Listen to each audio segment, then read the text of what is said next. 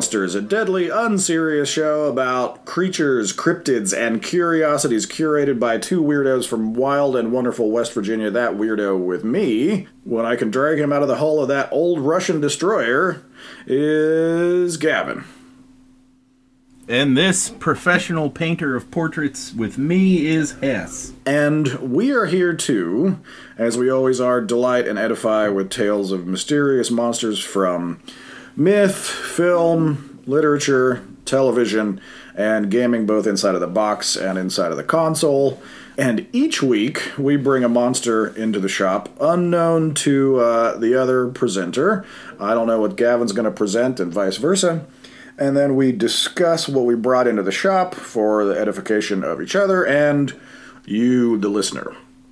Uh, so before we get into the monsters, we like to start out with a segment that we call v- v- v- v- villainous vuvuzela, villainous vocabulary. Let's do jactitation. Uh, okay, how are you spelling jactitation? Jack. Uh, J A C T I T A T I O N. Okay, is that Which was that like a several was that a software company that made uh, carts for Atari in the seventies?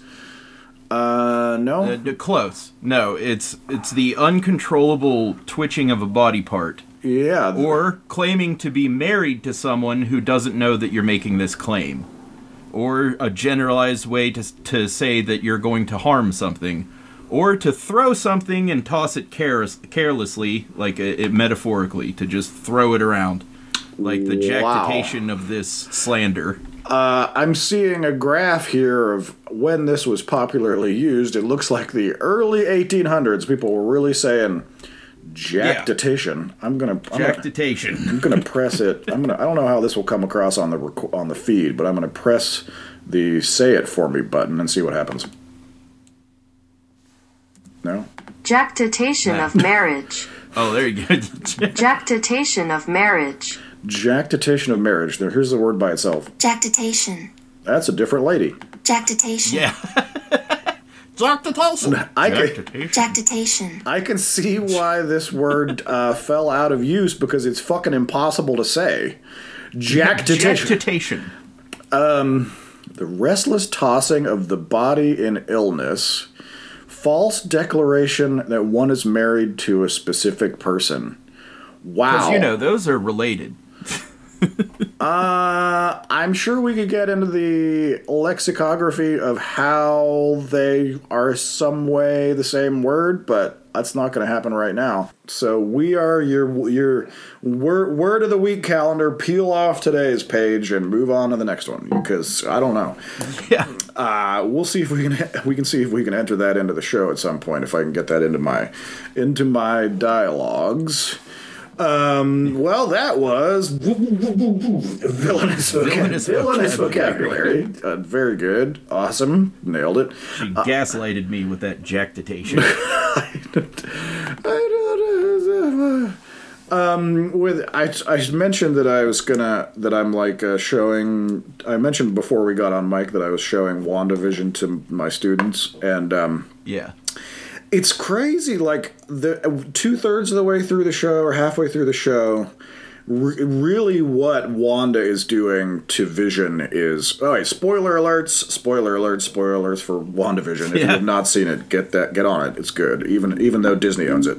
Um, that. She's really gaslighting him when he is start, starts asking que- like real solid questions.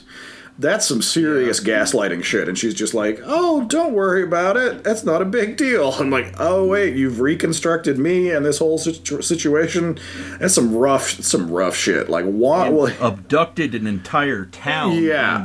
I mean, I guess, I mean, everybody should really get the point that that is the point that Wanda is really the villain of the show. Yeah. I hope so. Um, But it is because it is it is it is the case. It is fucked up. Like watching rewatching the first episode where they have the the cut the dinner with the uh, the boss and the wife, and and you watch that when she's saying "Stop it, stop it," and you and like w- when you can read what's actually going on, that she's trying to get like her to stop using her fucking powers to like prevent her her husband from being killed and them all from being enslaved is is really intense and rough. Like it's from the from the townspeople's perspective, it is a rough show. like it's very very dark.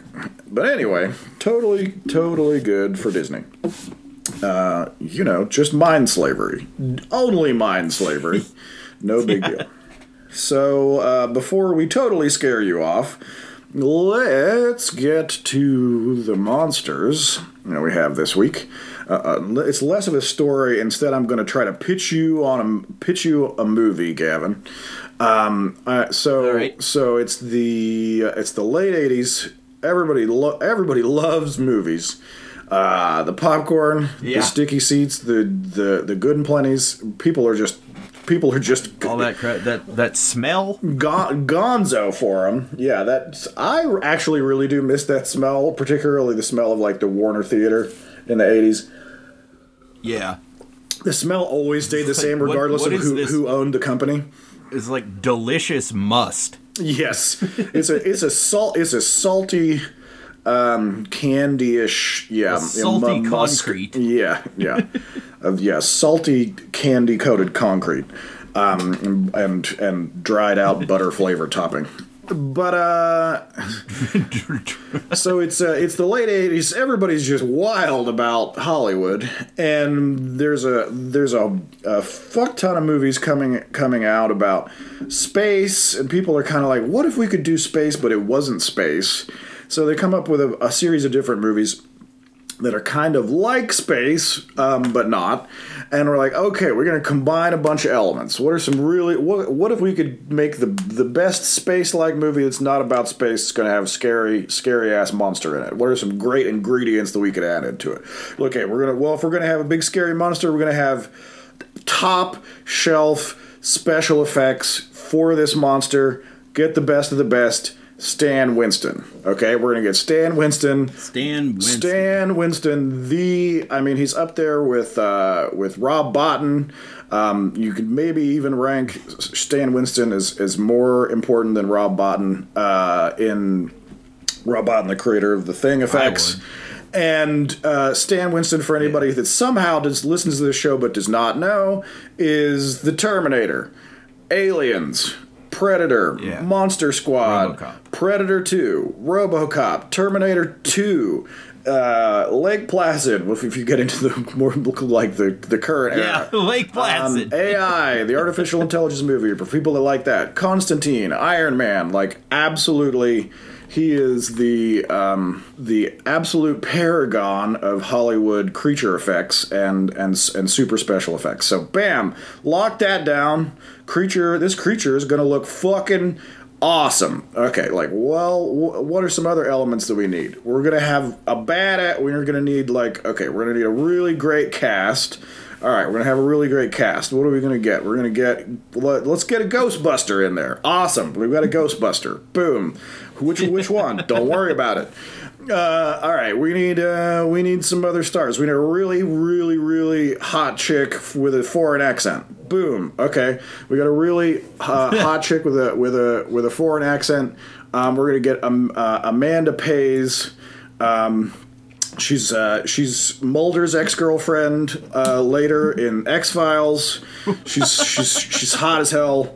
Um, she's a really good actress. She got a really pointy nose. Um, we're gonna make sure she gets naked like three or four times down to her underwear, and also it's sometimes wet. All right, awesome, perfect, nail nailing this movie so far. got it.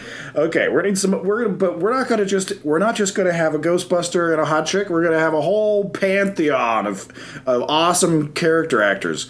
Um, who do we need? Let's get fucking let's get fucking RoboCop in there. Um, that that sounds like a good Yeah. idea. We're gonna get uh, we're gonna get All right, then I got it. yeah. What is it? It's Leviathan. It is Leviathan, the nineteen uh, the nineteen eighty nine popcorn munching uh, under under the sea horror movie, deep deep sea horror movie. Uh, 1989 release. Leviathan. Currently with a Russian fleet in the Baltic Sea.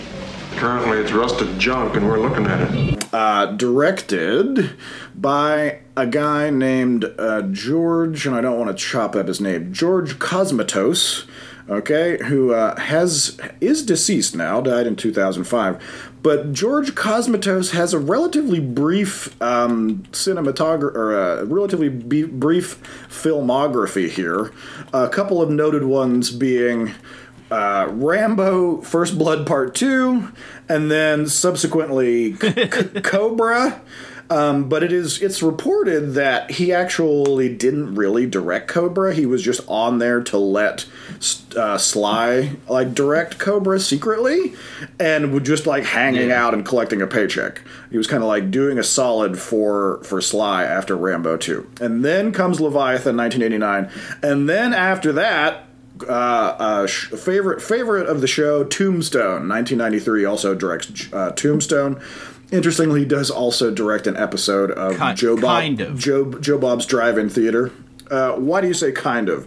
Um, tomb, Tombstone, like with uh, the cowboy. Yeah, movie? the to- the Tombstone. Yes. Uh, well, like half of that was directed by Kurt Russell himself. Aha. So maybe Kurt Russell, maybe, maybe, maybe, uh, maybe George Cosmatos is maybe the s- secret genius of film directing, where who just attaches Yeah. his name to movies and then lets the star direct a movie and just like sits there and eats craft services. I don't know, or he, he's just just Yeah, like well, drinks gin in his trailer. in vino veritas. It, from what I know about it is that like, which is a lot, because uh, that Tombstone is like, I don't know, one of my top five know about all of it movies. Yes. that and Aliens. Yeah. And like Tombstone, I guess the director was having a lot of trouble. People weren't really following him.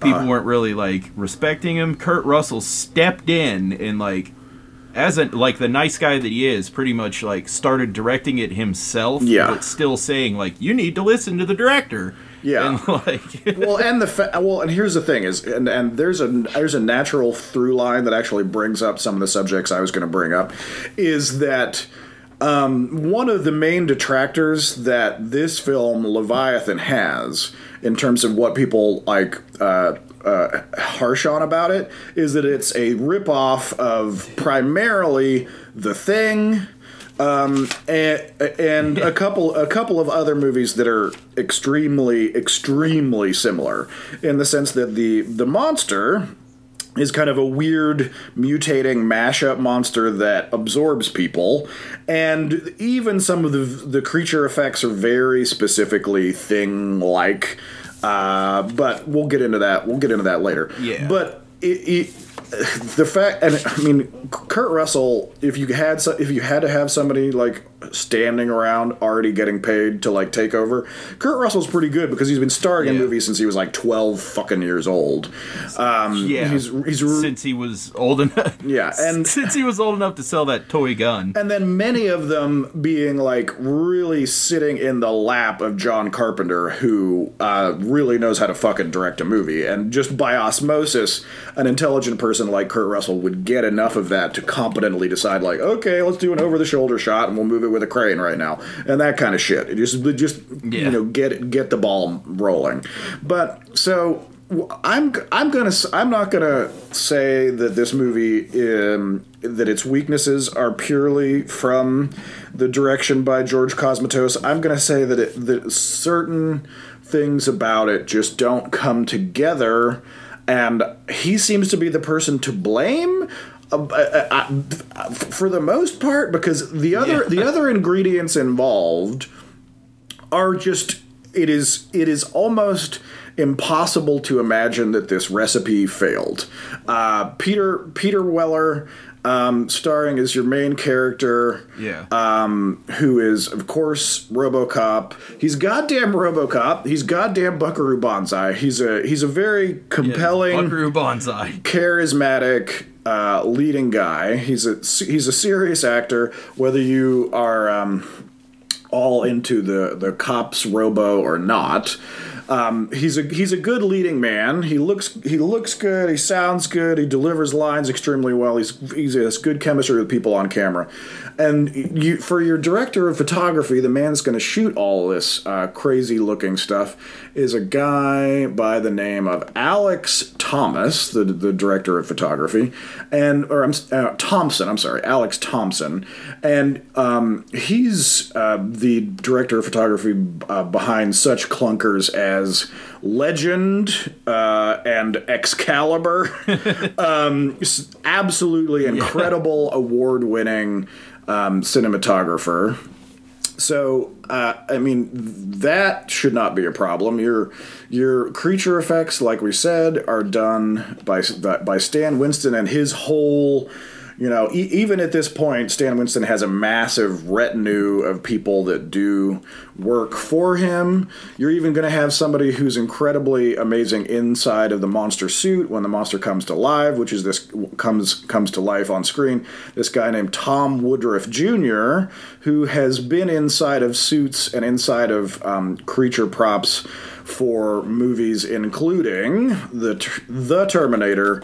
Aliens, Monster Squad, Alien Nation, Leviathan, Tremors, Alien 3, Death Becomes Her, Demolition Man, Wolf, Mortal Kombat as Goro, Tremors 2, Michael's or Mi- Michael, the one the one with uh, the one with uh, old what's his name from Greece, Starship Troopers, The X Files. It keeps going on. Like he is a phenomenal top shelf like effects like puppeteer. Um, you know, inside the inside the suit analog actor.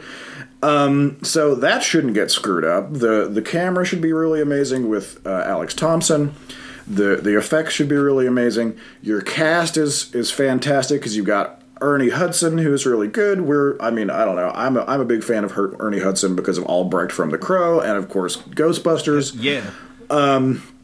And I, then I did know that it was Leviathan whenever you said which Ghostbuster. Don't worry about it. yeah, of course. Um, well, that means Ernie Hudson. yeah, and uh, like I and then uh, uh, Richard Crenna, who is uh, Trautman from Rambo, he's playing the Doctor character. Yeah. Amanda Pays, who I mentioned, is like gor- is gorgeous and is really is actually really good on screen. Plays Elizabeth Willie Williams. Daniel fucking Stern plays this like walking HR violation character, the name of Six Pack, who's just like a one trick pony of just being offensive and drunk. Um, but I like seeing Daniel Stern play like play douchebag. He's he's obviously based off of the character Palmer from The Thing, pl- d- portrayed by David Clennon, the "you gotta be fucking kidding" guy. Like it is, it's so clear that they wanted to have a Palmer in this. It's like let's have a white douchebag guy who drinks. Um, you know, it's like this guy won't Yeah. smoke weed. He'll he'll he'll crush beers, uh, and and it, that is one of the many ways that they reiterate uh, the thing, and to a lesser extent, uh, Alien. Um, because when you go into this uh, undersea habitat where they're doing mining, just like an alien, and working for a douchebag super Yeah. future corporation, just like Alien, the production design of Yeah. how things look, everybody's wearing these like bi- like normal kind of like workaday blue collar costumes. Um, it is it is alien every which way from Sunday, and then um, they they they they find why in, in the in the business of looking around under under the ocean for uh, to to rescue Six Pack when he falls off of a cliff. Turns out that they find this scuttled Russian ship um, called the Leviathan. And they go in there, they pull some junk out to get the story about it. They they like find some very conveniently located booty, and uh, the, a videotape also exactly like from the thing um, and some other spooky stuff, including a bottle of vodka. Some of the characters consume the bottle of vodka. Turns out the bottle of vodka is, for some reason, tainted with um, uh, genetic mutation Leviathan. thing that they just extrapolate without like the, this is one of my major problems with the screenplay. Um, and again, the screenplay is written by a guy named David Peoples, who not was who's written such clunkers as Blade Runner and Unforgiven. Like the, your, your ability to the, your, the fact that you were given like this recipe of things to of like how to like shoot this three pointer and you like totally lay up a brick with all of these like tools at your discretion. You're like, well, it's written by the guy who Yeah. wrote Blade Runner and Unforgiven and Twelve Monkeys, and it's it's shot by the guy who shot The Legend. was. Yeah, I know. I mean, I realize Yeah. that these are layers on top Yeah, of yeah, I know what you mean. It's, It's still, just- it still counts for a lot. It seems like you really have to go out of your way to fuck this up as bad as as bad as you do. Not that the movie is terrible. It's just that it never synthesizes. It it gets to like literally halfway through the movie. I was watching it. I was waiting. Where the fuck is this monster going to show up? Because I've seen the movie a number of times, Yeah. but it it was a long time ago and it's literally past the halfway point before really even anything vaguely dangerous occurs. There is so much front loaded mining drama mishegas, which I'm like yeah, I'm in favor of I'm in favor of establishing the world that the characters are living in in Act One, but it's it's like it's more than half the movie of just miscellaneous like mining drama um, until you get to anything happening. So it all gets jammed in to the last 45 minutes of the movie, and and it's just it's badly paced. There's holes in how people how how the people behave. Nobody reacts in appropriate manner. Like a lot like some of these movies, like in The Thing, there's a really good you know the greatest thing about the thing i didn't do that on purpose but the greatest thing about the thing in addition to s- in, in a really long list is that everybody reacts to the shit that is going on exactly how a real human being would react to that real shit to that very unreal shit happening. Like everybody's emotional response is the correct amount of what the fuck for something that is absolutely mind-blowing. Like people's reactions and how they freak out and how they like they they retreat into themselves or blow up or have have a breakdown or run off and get a shotgun or you know like prepare like a vial of acid to throw in somebody's face if necessary. Everybody acts in a convincing way um, to the danger. And th- in this movie everybody is either it just doesn't feel it just doesn't feel real and locked down um, and then additionally, the monster always looks like crap in this movie. And I I honestly had forgotten what the fuck the monster was. I was I was remembering something closer to being in the Deep Star 6 slash there it is. the Deep Star. there the I was thinking of the Deep Star Six slash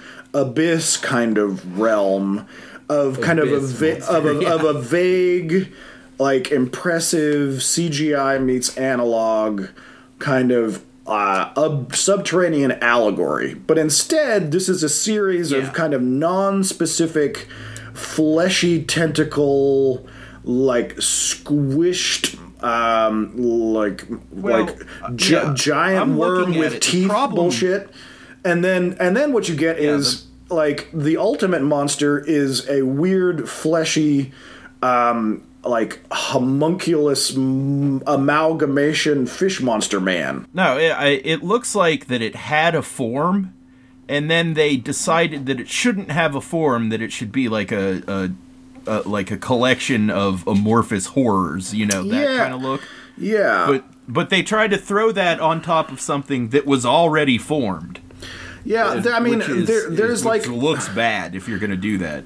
There's a logic to it and i think that they got the green light from the thing to just go like okay well you can just cut i mean like we've are. i mean look how crazy the thing and the thing is and every time it's different Yeah. so we, we've also got a like a genetic mutating monster so you can just throw whatever the fuck you want in there and make yourself a kitchen sink like like fish monster and it'll it'll rock um, and then still with the ingredients that they have with Stan with the Stan Winston studio and with his puppeteer people and with uh, an incredible cinematographer, the combination still doesn't really work, and it's it's very unfortunate. Um, and I don't know how many giant fish monsters we're going to cover in the first like season of our show, but we're already at two, and we don't even have A, ten. a lot of it's going to be nautical. we don't even have 10 i didn't Yeah. do that on purpose because i honestly had forgotten that this ended up being I didn't either. a, a mutant fish monster i i was i was legit- right. i was legitimately expecting uh, a smooshy water machine thing that you know i and i'd seen this movie a number of times because i very specifically remembered the extreme close-up that they do of the like the the uh, flask of vodka that he's pouring to the the hot blonde girl actor uh, and she's quite good. She she plays kind of like a, a Bambi stereotype character, but she's she's good on screen. Uh, no, yeah, Lisa Eilbacher, Bridget Bowman, and like she's pl- she's given she's given virtually nothing for the character, and she's kind of like both of the female characters, unfortunately, are very eye candy even though the um, the Amanda Yeah. Pays character is more like a whole person, but the Bridget Bowman character is kind of Well, like also, uh, we should add that um, the third woman in this movie is Meg Foster. Uh, Yes, don't worry. I was. the- don't yeah. worry, I was not going to miss. Uh, All right, we'll get to Meg Foster Meg. Foster. No, that's no, that's good to bring that up. Meg, Meg Foster plays the um, evil company douchebag lady that is the, behind the the um, the industrial operation that's running the mining agency. She's kind of doing all the Burke work in this movie of being of being the Yeah. the face of the company you know, it, it, it lacks a lot of drama because they're just ca- like calling into her on the like future telecom thing. But Meg Foster is um she's complicated but also amazing and is still working like now. She's she's quite a she's quite a bit older Yeah. now. But um, th- th- those of you that don't know who we mean, uh, if if you're if you're our age, you would know her as the woman with the incredibly pale husky style blue eyes who plays uh, Evelyn in the in the much maligned Masters of the Universe yeah. movie.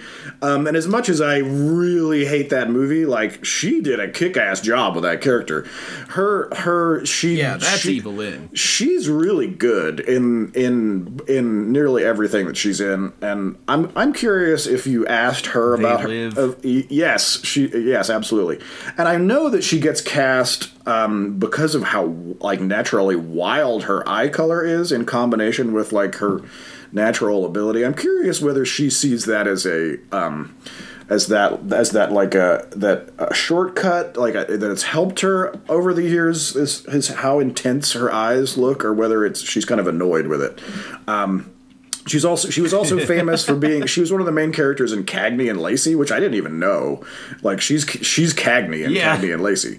I did I Yeah. it was it was just seventies enough that I didn't I never really watched it, and it, it didn't it didn't play in reruns on on my TV stations. So I don't I don't have a Cagney and Lacey like background to to pull to pull from, but um, she was yeah she was pretty legit on TV for a long time. Um, and delivers a Yeah. very a very down the middle Meg Foster style like uh, sm- smoking and crossing her legs and and inevitably being evil portrayal uh, here in this in this movie. Um, so she's great. Hector Elizondo plays like uh, GP Cobb, who's kind of like the shop foreman kind of character. He's good. Um, I didn't really like Michael Carmine, who plays the Tony De, De Jesus character. I think he's I think he's playing it at like a, a, thirteen out of ten, and it's just a little bit. It's like he's on stage, and that's not great. Her, Ernie Hudson is Ernie Hudson is really good. Um, Ernie Hudson is a, is just a solid actor, and he he's he Yeah. um, you know one of the one of the videos that I watched discussing the movie, uh, I would say accurately describes Ernie Hudson as kind of being this the POV character for the audience, where he's like, "This is some fucking bullshit," and the audience is like, "Yeah, this is some fucking bullshit." Like, I get get out get out of there, Ernie Yeah. Hudson. Whatever it is, it appears to be a genetic aberration. No shit. Um and uh, so I don't know. A lot of a lot of the things don't work with the movie. I think the they couldn't make a decision about what the monster was, and they got the they got the wrong note from the thing, which is like a monster could just be a whole bunch of random bullshit, and we're good. So our monster's going to be a whole bunch of random. Like underwater bullshit. And it's hard to like be that judgmental about a Stan Winston creation because you go on the Stan Winston website for his, you know, like creature effects school and special effects school, and you look at the you look at the tools that they created to design that monster and how much work it meant into it, and theoretically it should make sense. Like they pull in you know they pull in all of this actual medical and undersea visual stuff to create this weird mutant fishman thing. But the, ultimately i think it was just too big and ungainly for it to move in a way that made it seem like something that was real in space. Um, i think that they shot it in a too too generous of a way for the camera. Like they, I think they just covered it too thoroughly. They showed it too much for how limited the the the puppet was. I think that you know half the time they're just ha- they're just having like a bloody tentacle fight you. Um, early on, there's just this weird suckerfish thing that looks like a giant like burned black sperm with like with like nasty teeth that like burrows into one character's chest like an like an anti alien chest burster kind of move. Like they couldn't they couldn't dis- you couldn't decide like it wasn't obvious to the audience what monster we were being introduced to and that was not an advantage. Like in the thing the mystery really like pulls you in a direction of the complete unknowableness of the monster and in this Yeah. it did it, it it swings for that it swings at that ball and absolutely whiffs it. Like it just is just a total strikeout where you're like well uh, look at that dumb thing. All right now it's this kind of dumb thing? Wait a second i thought we were i thought there was i thought there was gonna be big worms. And then it, then suddenly you've got a giant monstrous like m- uh, mushy um, fish man that's got a whole bunch of like the character's face is trapped in its in its torso and at no point Yeah. does it to meet the point of of terror but if you lay it out point by point it seems to be exactly the same thing as an alien or the thing where you're like i don't know how this didn't work we hit all the same points but they just don't they just don't gel into a new um, into a new ingredient, into a new recipe, and it's it's just not there.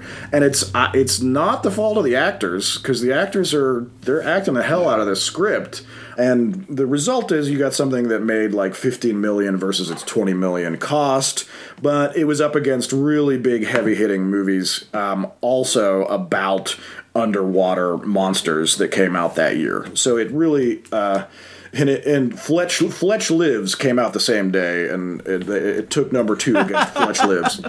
Um, so do with that do with that piece of information whatever you want, but uh, the so I wanted to like the monster. It has some scary elements.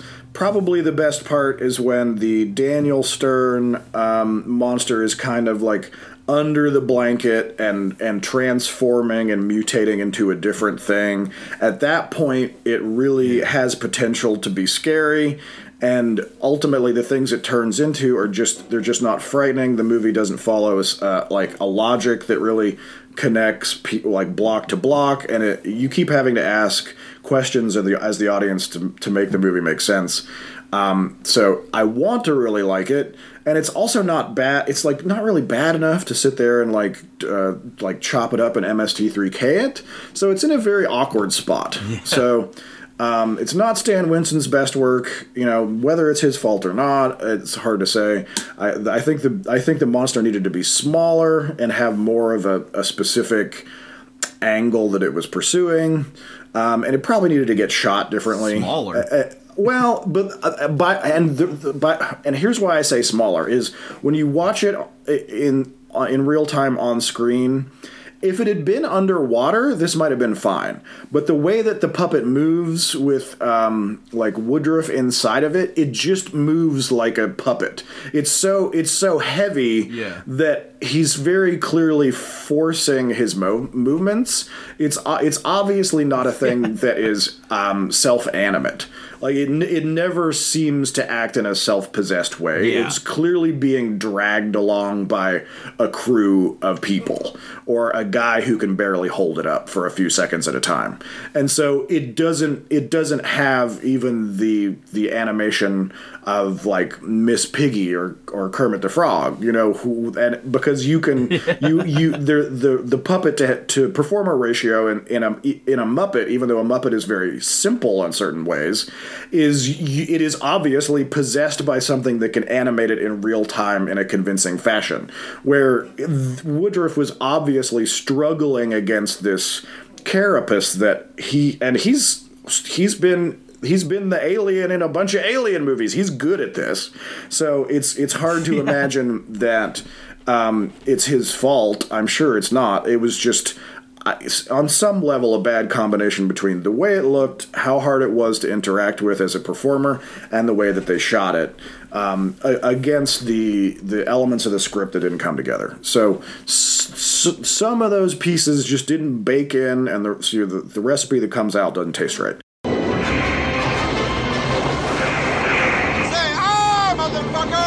The monster has like humanish puppy eyes with a with a fish mouth, which is like kind of comical. It's not scary. It's it's really Yes. funny to Yeah. look at. Yeah. Like I don't I don't see this and think, "Oh no, it's going to get me." I see this and think, "This is a great Saturday morning villain." yes. It just needs Frank Welker to voice it. Uh-huh. Like, yeah. It's like, "You'll never get my gems." yes. Yeah, it's well, you know, going toward fish is is is walking a very skinny tightrope, I think. Um, because like Yeah. I, I I'm I'm I'm the first one that will say you know, and you know this that like fish be scary. Like stuff in the water is Yeah. scary. I'm specifically afraid of sea monsters. Absolutely. Like things with, with Yeah. things with claws that are inside of suckers that are attached to tentacles, and that tentacle is like 40 feet long, Yeah. and that thing also comes out of the bottom of the fucking ocean, and also it kills whales. That's fucking scary. I, I remember I was at a party.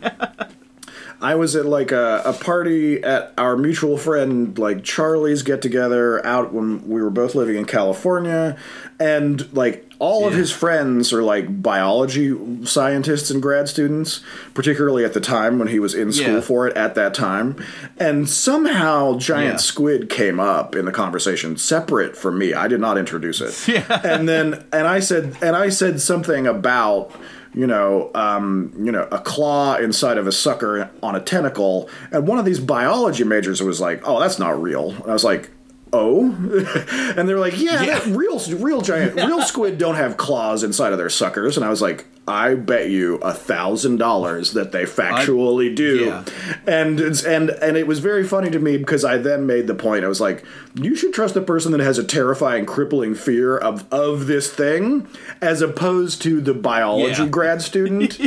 um, which is really ironic because I'm like, like you're re- making a really bold claim about a thing that you ought to be an expert in, but uh, you are not. yeah, no shit. Yeah. but uh, things at the bottom of the ocean are genuinely fucking terrifying, and they're and they're basing this you know, this monster off of like cuttlefish and and and other shit that is like genuinely visually very terrifying. You know, the stuff that lives in the in the completely sunless black of the deep sea, and the you know they use their bioluminescence to trap their prey with a little bobber in front and the giant transparent teeth. I mean, those things are freaking nightmares. And so the again the Yeah, that's- ingredient the ingredients that they're using as reference for the monster logically should add up into a thing that really really grabs you by the the gonads but somehow it doesn't get there uh, because walking the the fishy tightrope is hard um, and it, just they fell off onto the like oh it's a goofy fish man thing you know and all of a sudden you've just got you know what's replacing the Fimir in in Hero Quest It was an experiment that tampered with nature's most basic laws. Uh, it's just like I, it's just kind of a fishy dude, you know, and it doesn't Yeah. it it doesn't it doesn't get there.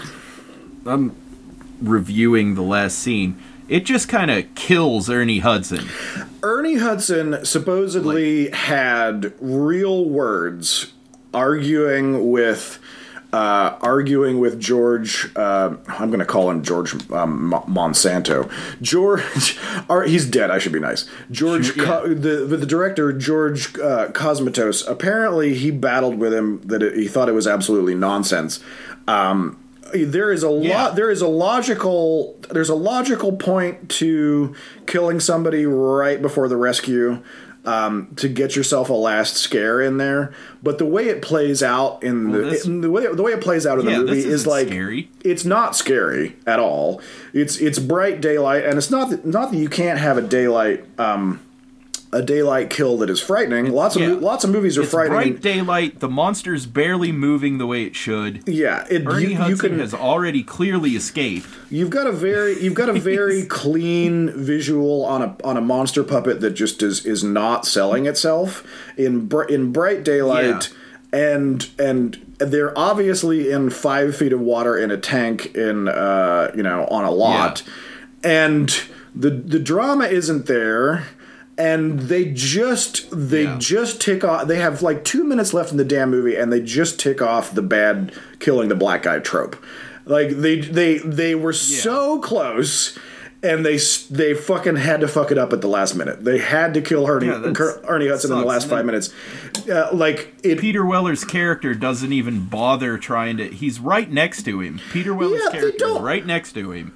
Yeah. and he doesn't bother to just like grab him. Yes, it's it, it's it was it was infuriating. uh, there was I think the thing I maybe shouted the most at, or I was like, "Ah, come on!" Because I mean, it was long enough where I genuinely I had no idea whether he lived or not. So the tension of him living was was was there. I was like, "Oh, Ernie Hudson's going to live. He's right. The, the the helicopter's right there." And then, but if it had had Yeah. if it had been a successful scene, if it had been a successful use of the puppet, like for instance, if that puppet had been in a tank that was deep enough that they could have put the puppet under the actors and it became Yeah. and, and you did an overhead shot where the puppet became visible through the water coming up from underneath if they had used Exactly. if they had used the water to disguise the quality of the puppet in such a way you i mean you just put something in water and all of a sudden you know it's like going from hd to sd you have you it gives it so much more sense of feeling and weight and realness. And also the the obfuscation of the the the, the light quality and the the shadows and the movement of the water. You really could have taken that puppet if you just did that shot differently. If you went over the top with a crane had a separate tank that was just big enough that you could get the puppet underneath them and then you didn't know that the, the monster was going to come up at all and you do you do all of them languishing there waiting for the you know they're waiting a few minutes. Um, you could have the sharks and there's unnecessary sharks in the scene but you eliminate the sharks and then you just have them like laughing away oh we're going to be saved and then you reveal the puppet from underneath and Yeah. you, you you cut away as soon as it starts to like look too fakey and then you can cut to the you know the, the to whoever you want to kill being killed at Yeah, least like, at least down. yeah, exactly. Out at of- least, at least, you know, if you're gonna if you're gonna check off the the douchey trope of killing the black guy in the last two minutes, like at least do it with an incredibly terrifying kill. And they had an opportunity to reveal the monster showing up in the last moments, and they the it was really it was a really lazy version of directing. Just stand the puppet there. And have it like reach out and grab the dude in a in just like the yeah, most anticlimactic way possible. Flops his arm on top of Ernie. Oh, it's head, it's miserable. supposed to And- be deadly. And that's what I mean by the puppet's too heavy. It- like it, it's Yeah. the, the size makes it too, too cumbersome for the actor inside of it, Woodruff, to manipulate it in a way that gives it a sense of animation and reality.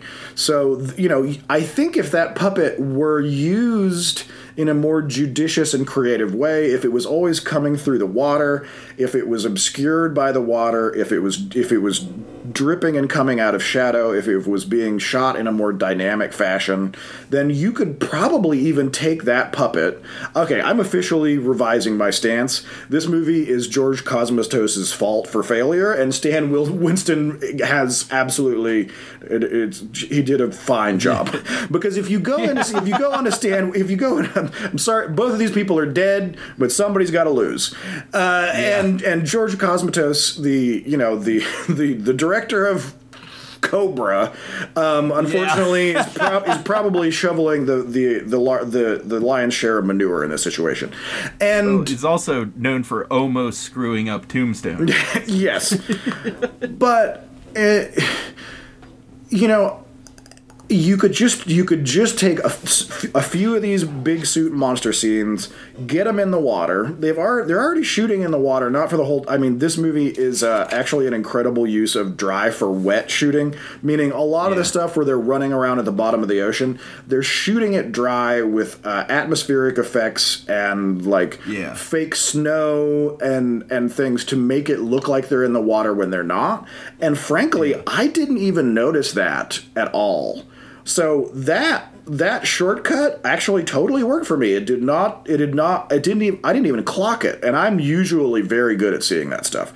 And well, along the way, this movie did like almost everything perfectly, and and there are some like six or seven reasons why it didn't work, but they're gigantic reasons. yes, Which is namely like the monster sucks really bad.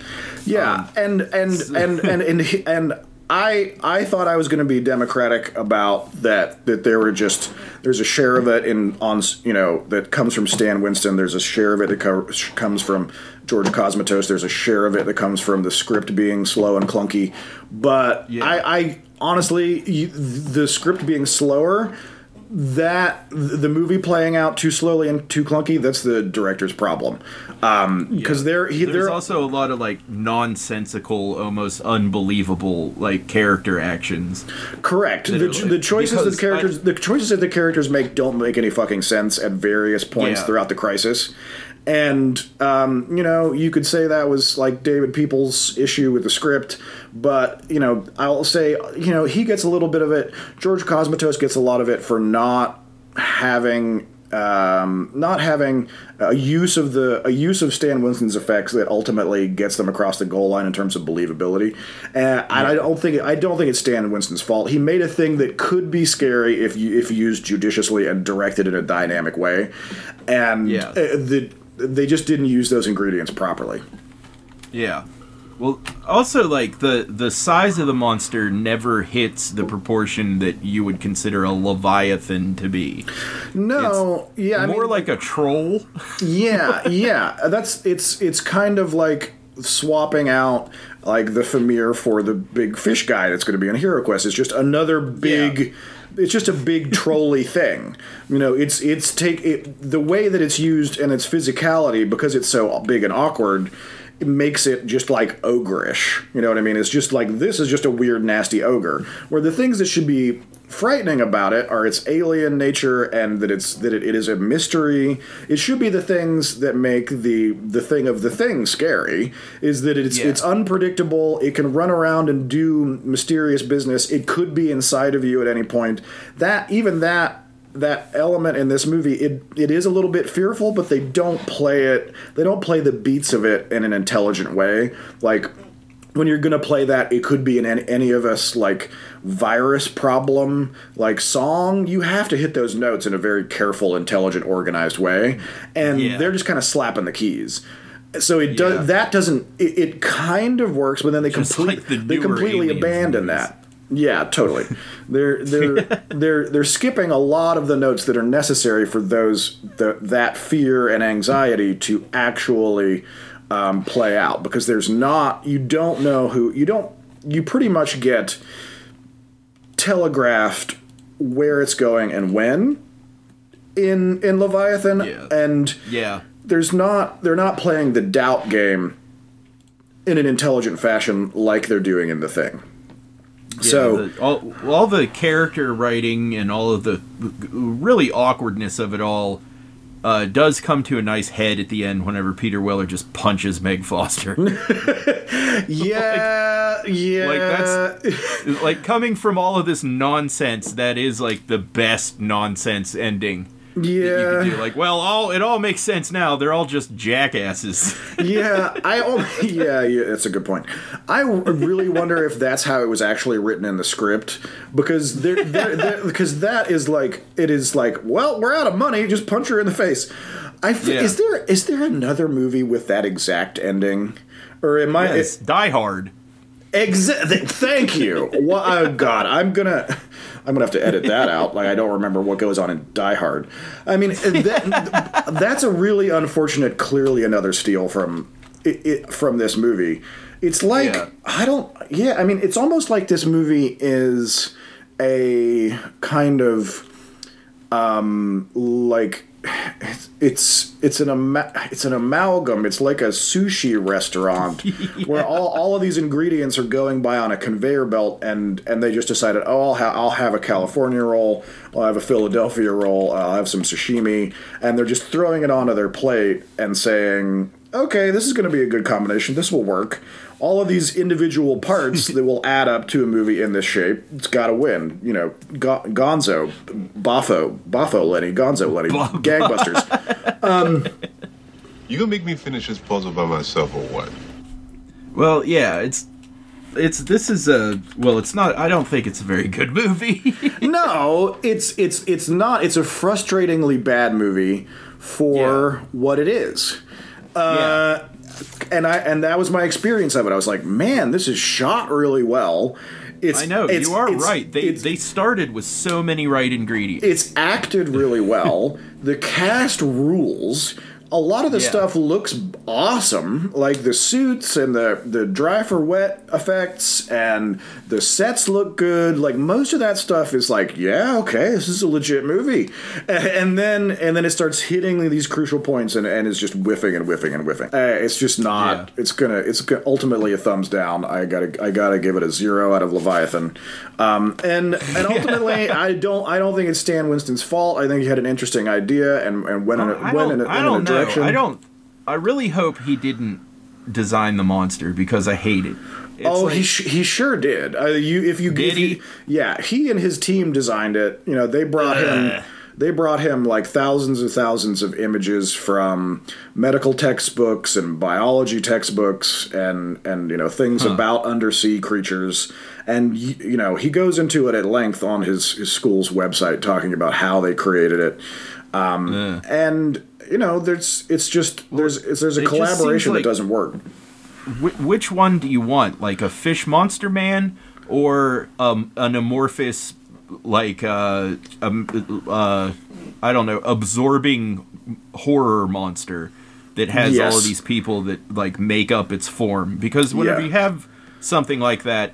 It's not going to already have a form, which is this Yes. fish monster man. Yes. because it, it looks like it's just kind of smeared on the back, like like I I got that monster on me. Yeah, it- it- I'm it- also a giant fish monster man. Yeah, it's really like, a lazy remix of two separate monsters. It's like we've got a Yeah. giant fish monster man, and we've got a thing like a the thing thing. you know, but and instead what you have is like a giant fish monster man with creepy faces coming out of it, like the original The Fly. You know what I mean? Yeah. They're just like, "Help me, we're in the fish monster man," and we're just like, "It's, it's very salty in here. We're not enjoying ourselves whatsoever. Could you get us out?" And and it it's got that like hokey effect of like the the um, ghost of, of of Christmas future from Scrooged of like Yeah. the, the guys inside of the rib cage going like are just like like bad Halloween gags, but it is perfect Yeah, for that monster. get calls about that. yeah, it's that it's that level of like okay, of just like I guess there's a dude in there, like like Elizondo's just sticking his face through that fish monster man, and it doesn't it doesn't it doesn't get you there. It's like it, you you need to pick a lane of either it's something that is a unknowable miasmic grotesque that can take on any shape, or it's a fish monster man. Like pick one or Right. the other. Um, yeah. And and so I'm gonna say that okay, that's I, I'm. Everybody's going down the tubes now. Fuck you, Stan Winston. You're trash. Uh, you did a t- you did a t- all all of your work and all of the great movies that are so beloved to me and millions of other people are trash thanks to the Fish Monster Men. Um, no, I, I'm not to say that, but he, I think they needed to pick a lane for for what that monster was. They bit off more than they could chew, and it was it was trying to be two things at the same time and it, it didn't it didn't work. So, um, all right, all right, Stan, I'm sorry. Yeah. Uh, you you almost always do a fantastic job, which is frustrating because the details of the monster are rendered in a really compelling way. Like it sure looks like it's something. Like it's Yeah. it, it, it sure looks like a fish monster man, but it's uh you don't you, you it, it's it ends up having kind of like knock knock who is it it's land shark kind of Yeah. feeling exactly. It's it's like the land shark skin. Yes. Yeah, um, knock knock. I- Who I it? It's five character actors trapped side inside of a fish monster man. It shouldn't have been called Leviathan. It should have been called like uh I don't know what another biblical fish monster name is, but there definitely is one. I mean, Oops, all biblical fish monsters. It is. yeah. What the- what was the thing that Thor fought? Oh, Jormungandr. Uh, Jormungandr. Jormungandr. Jormung Jormungandr. Jormungandr. Jormungandr. In Norse myth, in in Norse mythology, Jormungandr, also known as the Midgard serpent, is a sea serpent, the middle child of the giantess. Oh, You know what? This is Ang- this is really Boobs big too. and Loki. Yeah, Um, never mind. Jormungandr's really giant too, so like never Well, mind. that's one of the main things about things that are scary in the ocean is they gotta be big. Yeah, they gotta be That's the thing about the ocean. The ocean is is proportionally so monstrously large that things Yeah, that I- are scary in it fight- gotta be large. Yeah, I would fight the Leviathan monster. I I would definitely muster up some courage. Yeah, and, yeah, like, just yeah. Go at it because it's not moving very In, well. in in my recollection, in my recollection, when I like cranked up this movie on Amazon Prime to watch it, I Yeah. I uh, I was I was imagining this thing, and this is they partially like they almost go in this direction in this movie, but I imagined this thing that got into the like water system of the of the the deep sea base, which it does. Uh, after they chop off part of it, Uh, but then I am I, rem, I I misremembered it as it turning into this vast tentacle beast that like infected the whole place and was like grabbing Yeah. people from dark nooks and corners of the movie. And there are little bits of that, but it's never properly done and they don't commit to that being the thing. And it, it completely doesn't jive with the fish monster man that ends up being the punchline. I I think that that memory, I, I have that memory too. Just in general, I think something bad happened to us that we don't remember. but but uh. sometimes I'll I'll I'll remember that specific. Like, yeah, wasn't there a giant amorphous horror that came after us that infected reality? Hmm. Well, Holy shit! Música Now that we've escaped our first menace, dear readers, we invite you into the apothecary, that den of rare and obscure balms, salves, powders, and oils derived from the exotic serpents, clattering critters, and acrid arachnids, where we do our most shadowy machinations. Our friend Jeremy keeps dying in the dark, putrid dungeons, one player character after the next, like moths to the flame, whether it's crushed by a cyclops, didn't get his mage armor up in time, or was incinerated by his own divine light, Jeremy finds a way for his piss wizard to perish in the first round of combat. So here we are to ask you to open your coin purses, help pitch in just a bit to defray the massive cost of all these dang healing potions we need to keep Jeremy crawling through the dungeons. If you want to support the show on an ongoing basis, you can check us out at patreon.com slash oopsallmonsters. That's oops with two O's, or you can make a one time contribution to the Apothecary's Health Potions for Jeremy Fund, which at most levels will get you a shout out at the top of the show, if you're into that. If you're not, we can give you a sweet and scary pseudonym to keep your dark business under wraps. So you can toss a coin to us at paypal.me slash oopsallmonsters. Again, that's paypal.me slash oopsallmonsters, and in every case, oops is with two O's and no punctuation, just like Tiamat intended. Hi there. My name is Douglas Rassensberger, and I'm a CEO and founder of Douglas's Cutlasses. Have you ever found yourself in this situation?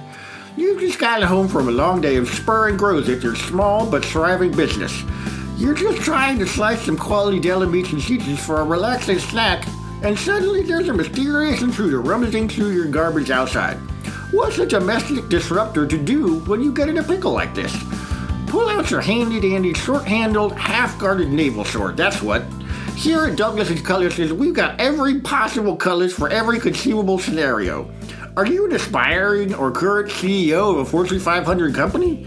I've got a cutlass for that. A middle school teacher struggling to maintain discipline in the classroom? I've got a cutlass for that. Looking to add a little flair to drab dinner parties? I've got a cutlass for that.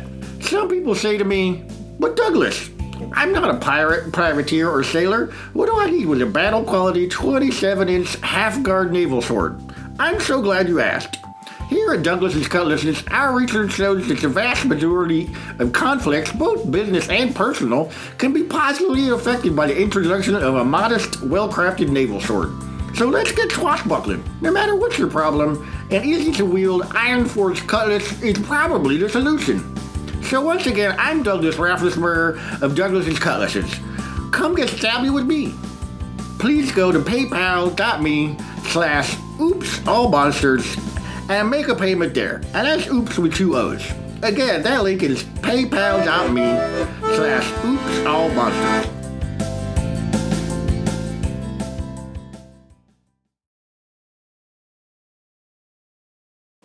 Okay, uh, you, All right. so what do you what do you got for us, Gavin? What do I got? Well, it's another imagine, if you will. Okay. Um, imagine, if you will, that you're in 2002 rural Pennsylvania or somewhere that has a lot of cornfields. Oh, okay. And for months, acres at a time have been destroyed by what you think are pranksters, and they're flattening your crops in circular patterns for months. And Oh, your okay. your kid keeps asking for water, and your other kid keeps being a smart mouth to you, and your uh, former minor league baseball playing nephew has moved in because he got kicked out of the league for some reason.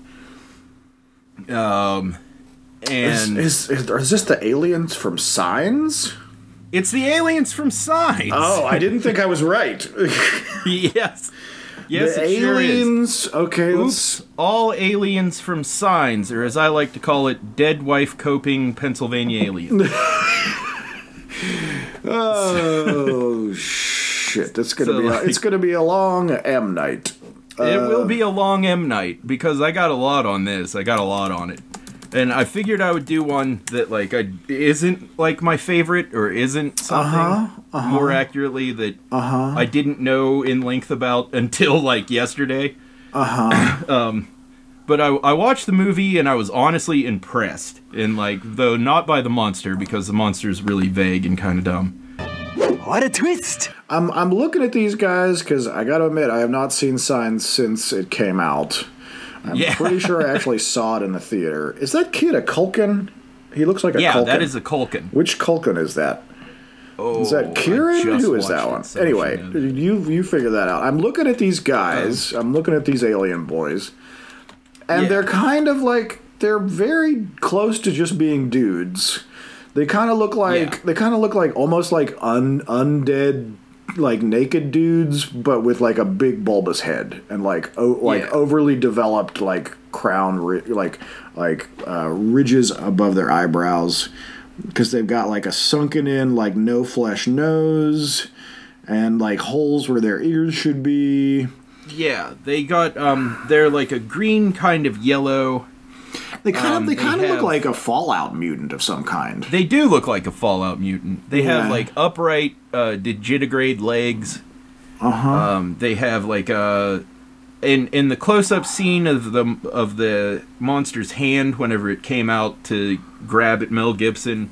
Uh huh. Um, it had "They Live" makeup on it, which had like that um, base Ah. gray, heavy makeup with like red and um, kind of like teal muscle looks. Like Uh-huh. you know what I'm talking about. The "They Live" Yeah, it's it's like the, the, the like the flesh, yeah, the, the the the flayed flesh effect, where it's like you should have skin on top of that, buddy. Um, yeah, and yeah, I think it's because they're the the monster's main thing is that they are chameleon-like invisible, that they can I see. Yeah, so blurt their skin to be invisible, and that's Ah. why nobody really sees them. And it's scary whenever you finally see it because it's not on the news. Like they capture one on home video for Yeah, a brief yeah, second yeah. before it it zaps uh, out. runs So away. Yeah, right. So they can do they can do invisibles. What else can they do? Um, they can shoot uh, a knockout poison out of a penis claw that comes out of their wrist.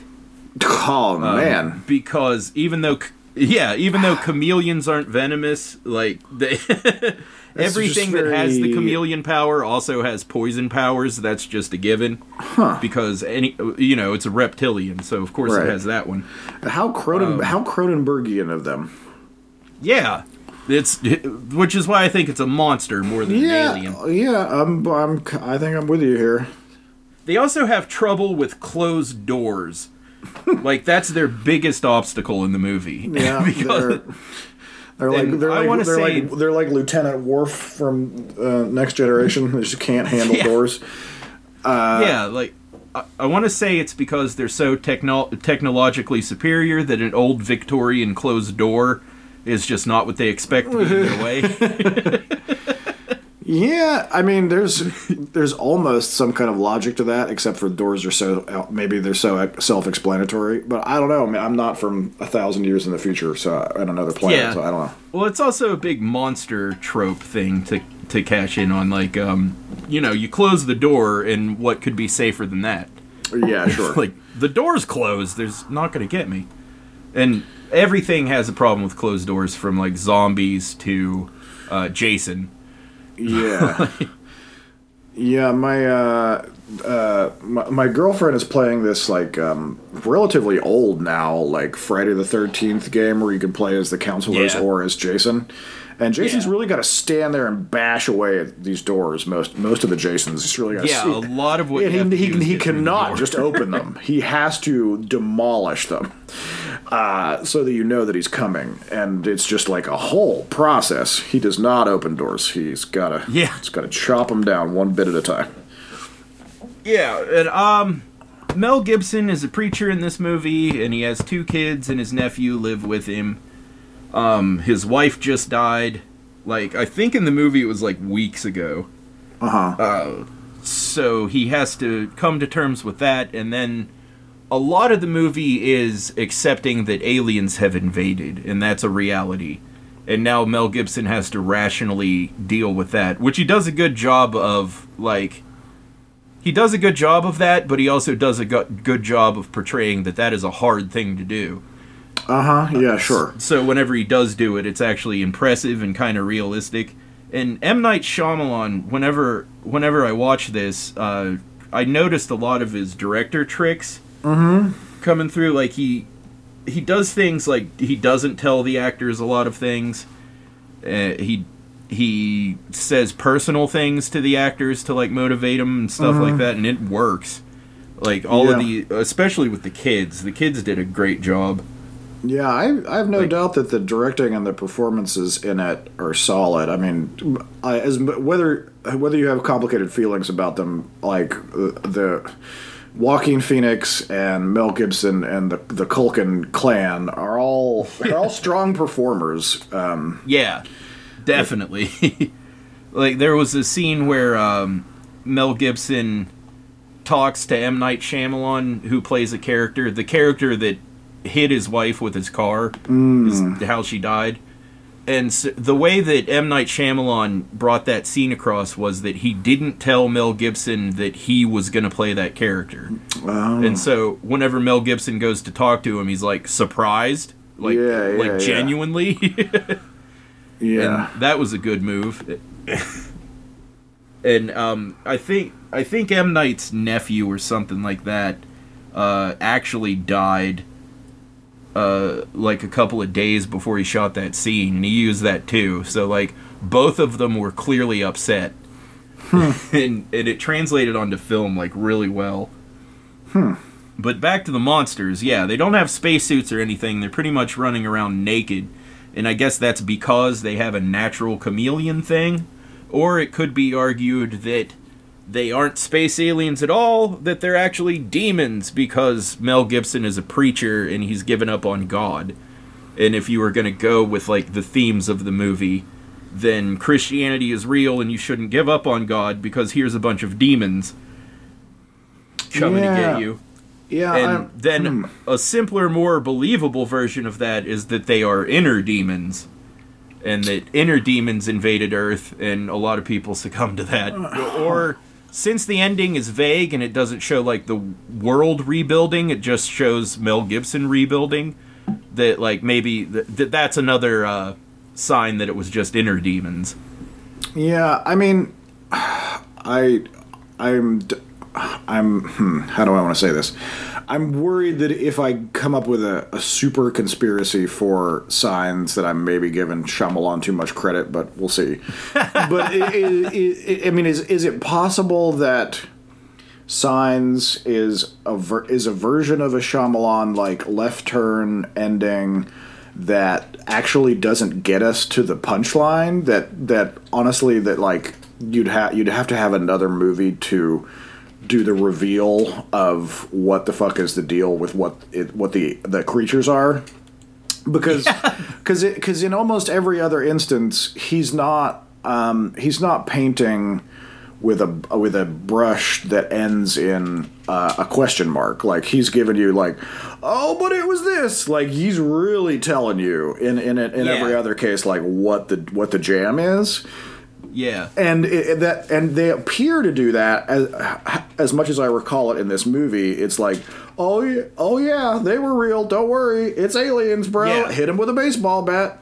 Um, and Yeah. and that appears to be the punchline, the big, you know, M Light M Night punchline. Well, the, the other punchline, like twi- uh, Shyamalan twist thing, was that it's called signs, but it's not about crop circles. It's about all of the signs that you could interpret as like, uh, you know, divine suggestions on what to do and how to handle things, which is awful for a paranoid schizophrenic person to watch. And like, Go on.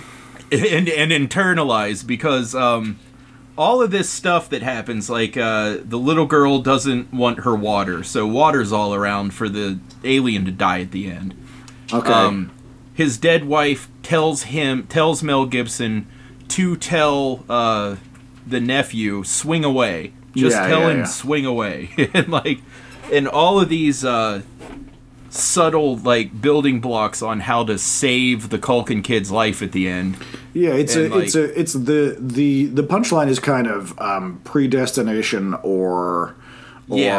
or or fate or or um, I mean they they are signs. It's like communication from beyond the grave to Yeah. to save you from a uh, from one exact bad moment in time. It's like there's a, a yeah, ti- there's like a time which is nuts bottleneck. if you if you've ever had like a psychotic breakdown where you thought that secret messages were telling you to do something for one specific event. Yeah. Because I mean, speaking from from a bizarre rare breakdown that I had once, that's one of the craziest things that you could think. yeah, well, yeah, I can see that if you were, huh, that I guess this could really be a how would I say an exacerbating um, piece of of art if you were like currently on like a on a psychotic like track even very temporarily if you were having Yeah. if you were having a we'll call it dynamic relationship with reality um, Yeah. watching a film that is telling you that everything really does mean every, something and that you must Yeah. you must you must take those you absolutely must take those signs seriously Yeah. in order to save the world from uh, space demons or or what have you. yeah. Yeah. It might exactly. not might not be the most constructive message. So, probably not great for the old folks home or the uh, the uh, the mental ward to, to Yeah. have this one floating around on DVD. but other than that, it's a wonderful piece of film. But um, the monsters have been described uh, by Joaquin Phoenix as like physically superior because he said he was running at one at full speed, and he said, "I'm pretty strong and I'm pretty fast," and it seemed like this thing was toying with us.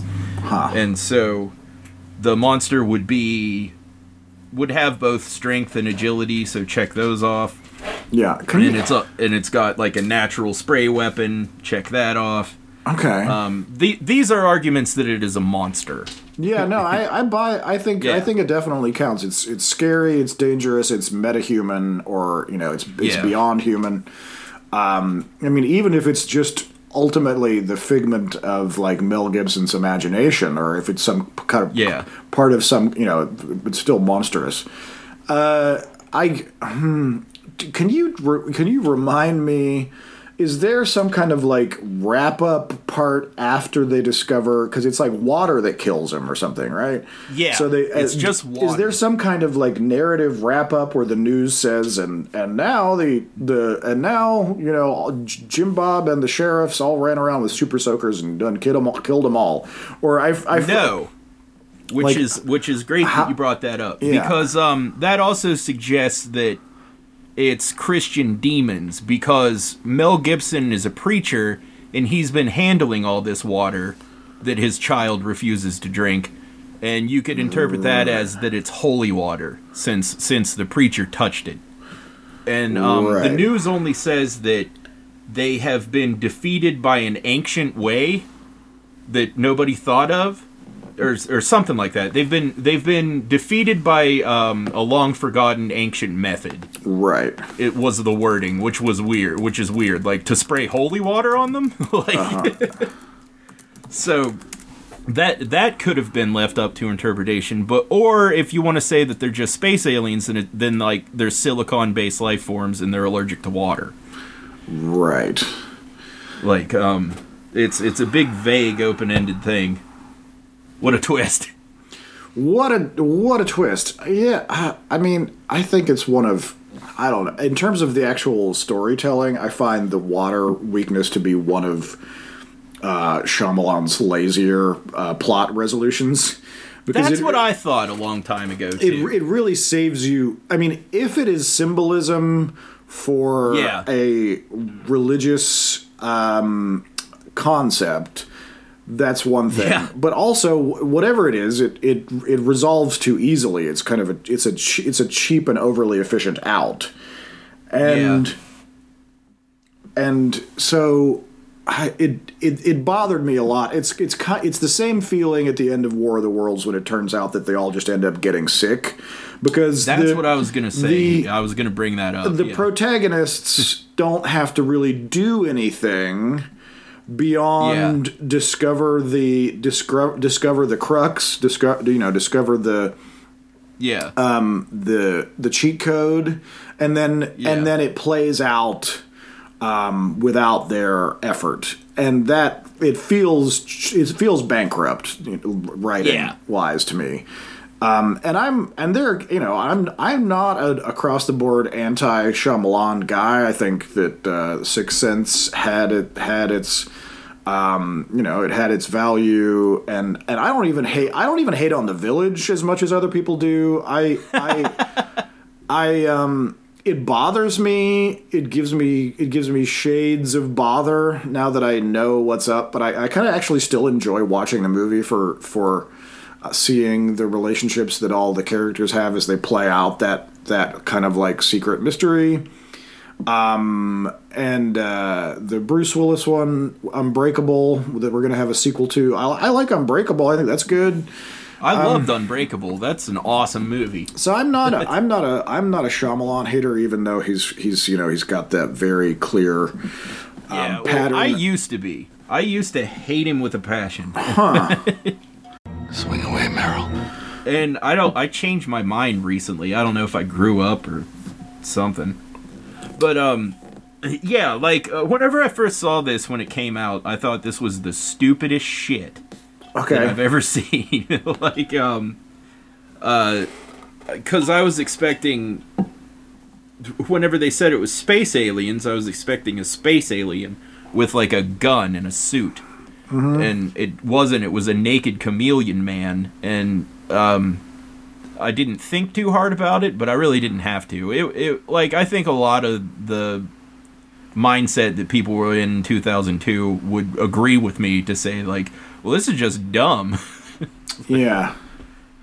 Yeah, I think I think that really the only I think that the, the intelligent way to to think about these quote unquote aliens or these creatures is that they are they are they are an analogy, they're a metaphor for Yeah. the the the the family's crisis and Yeah. them being aliens or being demons kind of takes us a you know walks us along the path of the religious crisis the crisis of faith that the family is undergoing and that you know that they just have to you know essentially they become resolute in in having their their um i don't know structure for understanding reality reaffirmed and once they get their kind of confidence and mojo back it they they resolve the problem because it, it only Yeah. it only makes sense if it, res, it re- resolves in that tidy way if they are symbolic monsters because if they're if they're Yeah. if they're symbolic monsters being destroyed by water and being you know summarily removed from the plot with with uh, uh, you know disproportionately efficient effort it totally it plays it makes sense because if you if your crisis is a crisis of confidence or faith or or Yeah. whatever it is the, Well, and, also- and, and you play that out it is going to resolve in a in a, a, a extraordinarily tidy fashion See, that was kind of covered too, because it also hinted at that this was not an invasion; it was like a raid. And that What- what- I think that would have been cool to think that like some space pirates happened upon Earth and said, "Here's some free food." Huh. And let's eat these. Let's eat these crazy gun nuke monkeys. You want to die with a man's gun. Not a little CC gun like this. So like, like, like, and I that that would be a cool idea to me too. That like Earth might be considered really dangerous by an intergalactic committee, and the only people that would come here would be like starving pirates on a raid. yeah yeah like, like, but yeah, the movie covers that. Like um, that it wasn't an invasion. It wasn't like a full force invasion, but like a simple raid. There was a a military recruiter character Shit, I know you. You're Merrill Hess. looks like who looks really creepy and M Night does like the close up thing on creepy characters to say creepy things, you know, Mm-hmm. at, at certain times. I know who I am. I'm a dude playing a dude disguised as another dude. And this actor, I want to find what his name is. Um, Ted Sutton Mm-hmm. plays the plays the uh, recruiter sergeant, and what he says is like, "We do this in the army all the time. It's called a, a recon raid. You take a small group and you send them in to assess the situation." You don't send them in to, to conquer or create a major conflict. You just send them in to see. And like like that suggests that you know that's this is not a full scale invasion and they're not here to take over or anything like that. Yeah, interesting. That's a yeah. I just looking at this now. I am just I had totally forgotten that I am theoretically related to all of these main characters in this movie. They're all Hesses. Yes, that that was another thing. I was Graham Hess, up. Um, Merrill Hess, Morgan Hess, Hess. Bo Hess, Colleen Hess. Um, I to- I had totally forgotten that. It it is it it, it makes sense. Um, reg- regionally, there are a lot of Hesses in southwestern Pennsylvania, and where we are are here in north north north central West Virginia. There's a lot of Yeah. there's a lot of Hesses around here. A lot of Um, Hesses.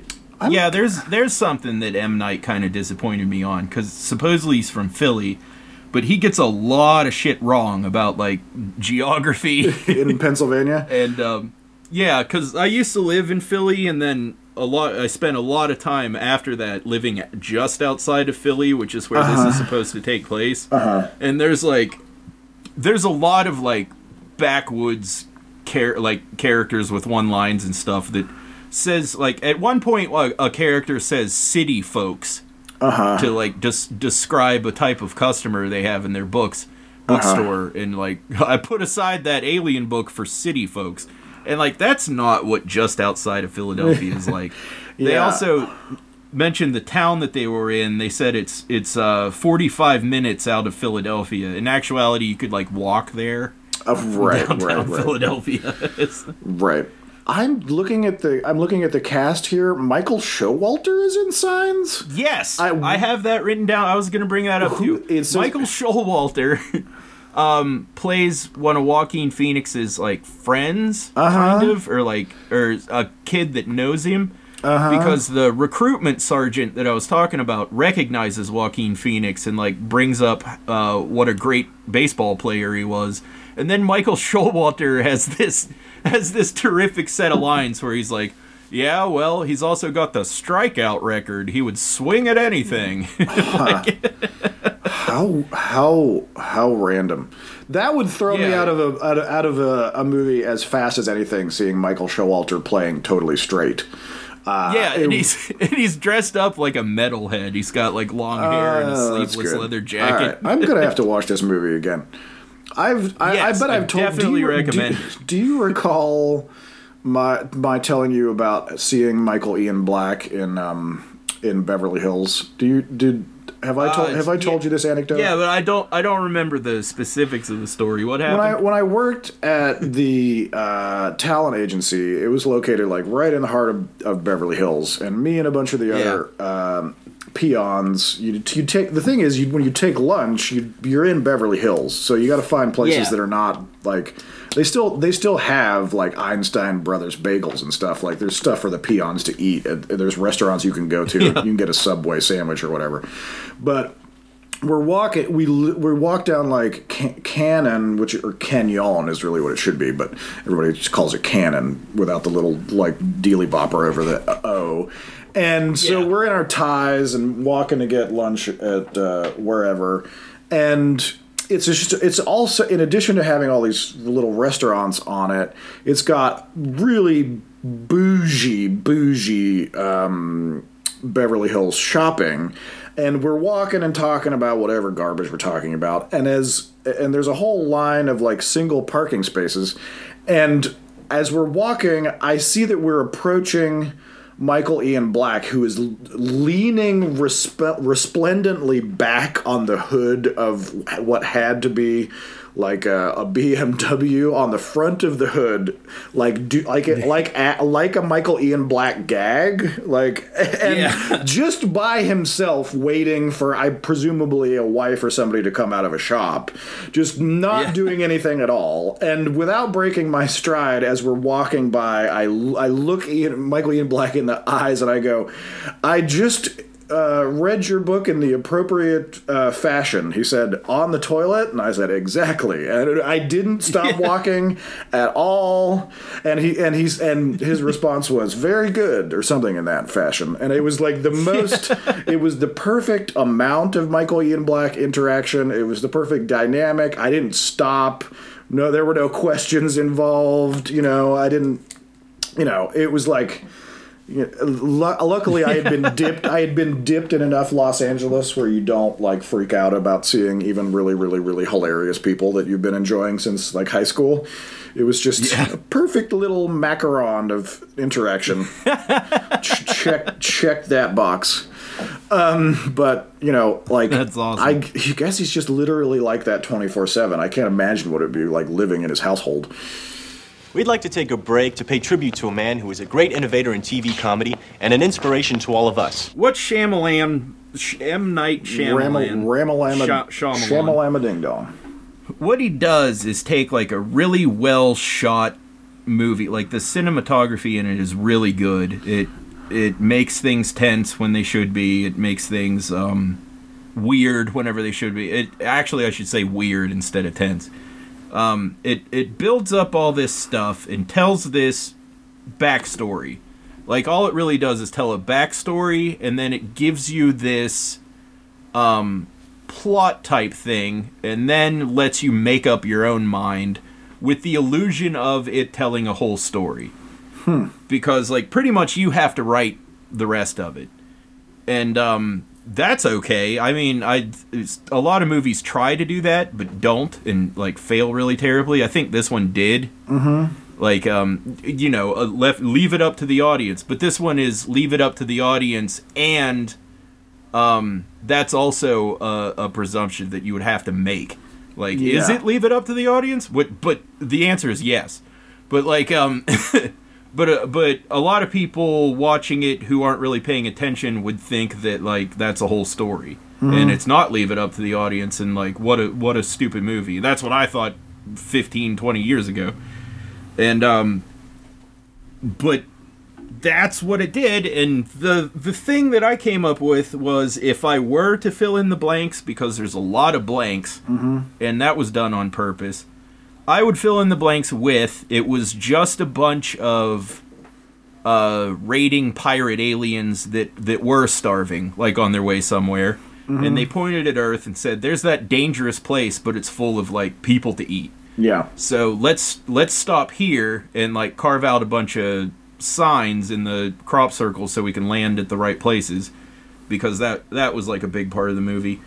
Um, and then they do that, and in doing so, they coincidentally reaffirmed a preacher's faith and f- like found out that the water on Earth has some type of thing in it that kills them, and so they bug out and leave, and then um, everybody's happy. And either it was by coincidence or there is a god and he sent the aliens, and um, but that's like that's like uh, a leave it up to the audience on top of a leave it up to the audience because I won't I will agnostically uh, strictly enforce my agnostic belief into leave it up to what you decide after me telling you that. so there there you yeah, go. for, forced agnosticism.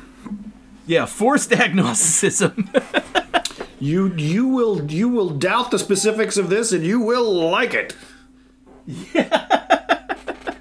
But a lot of the um a lot of the scariness that I think comes from the monster is that it's like obfuscated all the time.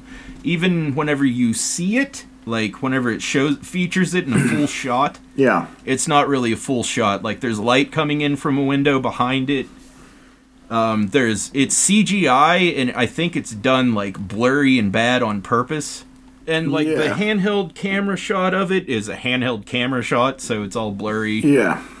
And so they le- and whenever you do see its face it's kind of like that a nightmare human face stuck in like undead horror scream like because it's got like a wide mouth and dark like dark sunken in eyes and like a nose Mhm. cone like a no nose cone Yeah.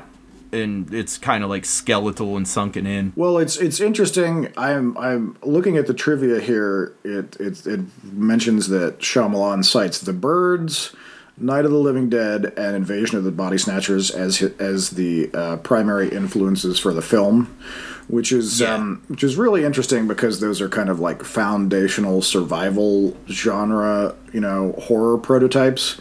Uh, and Yeah. and and it's also interesting because all of those are definitely real monsters.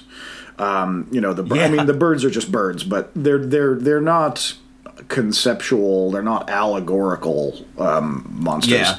I mean, uh, they are allegorical in the sense that they signify other things depending on who you're talking to. You know, are the birds just birds? Maybe, but certainly the zombies in Night of the Living Dead and the body snatchers in Invasion of Body Snatchers are meant to be allegorical in the sense that they represent other other things. Um, that's what the survival horror genre is about. Um, yeah. So I, it's interesting that his kernel of um, his kernel of wh- where this where this idea comes from comes out of things that are are real literal uh, dangers as opposed to conceptual dangers. It, it uh, on a lot of ways it does make more sense if it's a if it's a a monster of the mind in this film than a monster that's that's really coming Yeah. coming coming after you.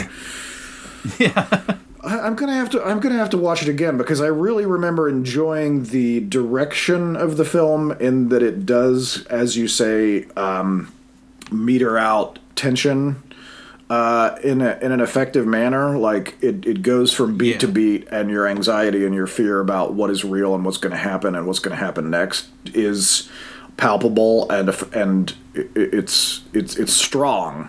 And then uh, and and but what I recall in seeing it in the film in in, in theaters was then it, it led me up to that point and then it, the bottom dropped out of it in that it was too easily resolved and or it was fake and or it was the punchline didn't coalesce for me or i thought you know my early 2000s brain hated the idea that it was a, there was a jesus-y answer to it um, w- w- some some combination of those ingredients left me uh, uh, stepping out of the theater like rubbing my eyes going like well that was some bullshit like the the end really infuriated me and i was enjoying the movie all up to like the last 10 or 15 minutes um, so Yeah. i'm gonna have to watch it again with uh, a different set of eyes and see what i Yeah, what i take from it now definitely. I, I don't really ever want to say how old we are, but it, it definitely looks different from a pair of near a year old eyes. yeah, well, a lot. Of, I mean, a lot of things do. That's just reality.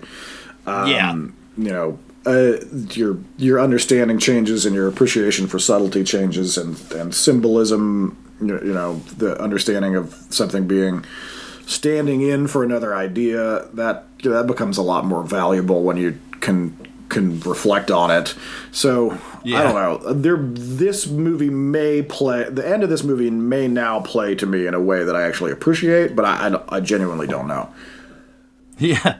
Well, um, also a lot of the movie is like it builds a lot of um, relatable and sympathetic feelings for Mel Gibson's character, and you really don't want his kids to hate him. Like by the middle of the movie, you're like really rooting for Mel Gibson to be like father of the year because so far he's doing like a really good job of being a good father, but his kids are angry anyway because the mom died Yeah. and like and like you really want everything to be okay and m night did a good job of like building that story Yeah. on top of like space chameleon jesus monsters yeah, there's an there's an observation here on IMDb that says that Gibson found it interesting because he doesn't usually play such internalized and introspective characters. And I would say that that is true, but also I I think I think Max I think Mad Max is, for the most part, he's an internalized and introspective character. Like Absolutely. he, I mean, he ends up he ends up getting very act outy in um, some crucial scenes in uh, in Thunderdome because he's forced to take charge of some situations. But Yeah. just like in um, in uh, Tom Hardy's portrayal in in the new movie, it, it's essentially a it's essentially a Buster Keaton style character. It's essentially a silent movie character who is giving you his performance um, without without sl- like dislocating his shoulder and sc- you know screaming alcoholic rants. Like it's, it's somebody who is who is using his face to communicate an internal drama. Um, Yeah. a la Buster Keaton or Charlie Chaplin. So I I don't think it is true that he does not have a lot of opportunity to play very internal characters. I think Hollywood dragged him um, into the direction of being extremely externalized with his character's um, energy, but I I think like from Yeah, the I DNA of his Mel original Gibson have, like, character. Well, uh, uh, Mel Gibson might have like lost his fucking mind in the last 15 years. So, like, yeah, that's um. What's funny is all- uh, at, like- uh, uh, go ahead. well, he's definitely like a hard drinker, Uh-huh. and as as many like rehab and denials about it, like he's he's definitely a hard drinker. I know one when I see one, Uh-huh. and he's been drinking every day for like a long time, and that will eventually pickle your brain and make you lose your fucking mind. Yeah, it's, yeah, it's true. I I don't mean to. I don't want to bring up the. Um, I just have to bring up this anecdote from the, another one, two in one episode about the talent agency. Is when I was working there, I was at this really big board meeting. I don't remember if I think it was it was a Monday morning meeting. It's like a normal thing that they do at these places to talk about like new scripts and things that their actors and directors can be on, and um, so like all the agents were there and it was the at the time where the big uh, Mel Gibson meltdown thing happened. It was right then, and because of that, his uh, all of his um, representation dropped him. And somebody suddenly brought it up. They said, "So, um, what do we think about the possibility of picking up Mel Gibson?" And then there was like a massively pregnant pause, and and and somebody said something on the lines of, you know, like we just can't you know, we just can't touch that with a ten foot pole. I mean, who would, you know, I mean, who like, and then, but another, another one of, and, and, but in response to that agent, who was very prominent, I won't do, I won't give names, but was very prominent in the company. Another prominent agent said, "You represent a fucking pedophile," and uh, I, I cannot get into the weeds about who any of those characters are because uh, somebody would for sure uh, drop a lawsuit on me. Uh, but uh, yeah, that was very true. Um, all of those, all of those things. Yeah, that was a that was, and I I I, rem- I remember being so satisfied being the closest thing to a fly on the wall as a low-ranking assistant, just being like, yeah, that's, yeah, you do represent a pedophile. uh, um, just uh, just some. I would have after the first one, I would have picked up Mel Gibson like nothing, real quick. Yeah, like absolutely. Yeah, you can't ignore like uh, the thirty years that he did do. Uh, well, but, I mean, but you also have to understand within that world the like how I know I mean, that's that's why I would be great in it because nobody would make the moves that I do. Yeah, uh, it's just nobody's making. I'd Ray Donovan the fuck out of it. no, nobody's making these Gavin level moves here and here in, here uh, at Cannon and Beverly.